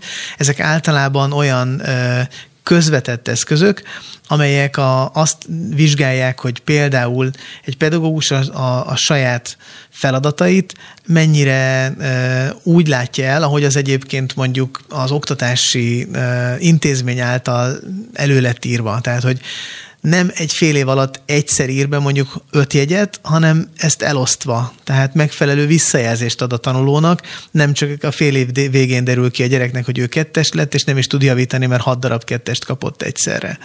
Tehát, hogy, hogy, hogy a tanár megfelelő módon nyújt a visszajelzést. Hogy úgy méri a gyerekeket, hogy ez nem csak egy szál dolgozaton keresztül, hanem több különböző mérési módszert használva.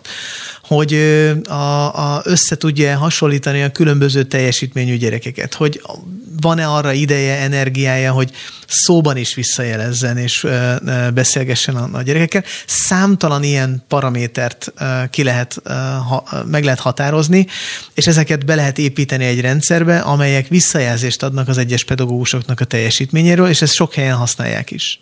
Hát azt hiszem, ezt végtelenségig tudnám folytatni, hiszen tényleg az lenne a cél, hogy minél rugalmasabbak legyenek az iskolák, és jobban reagáljanak a 21. század kihívásaira. Minden esetre mi most megpróbáltunk erre válaszokat keresni, hogy hogyan lehetséges ez, és ho- hova lehet nyúlni. Köszönöm szépen Horváth Ádámnak, digitális oktatási szakértőnek, hogy a beszóló vendége volt. Holnap Hont András várja önöket, minden jót!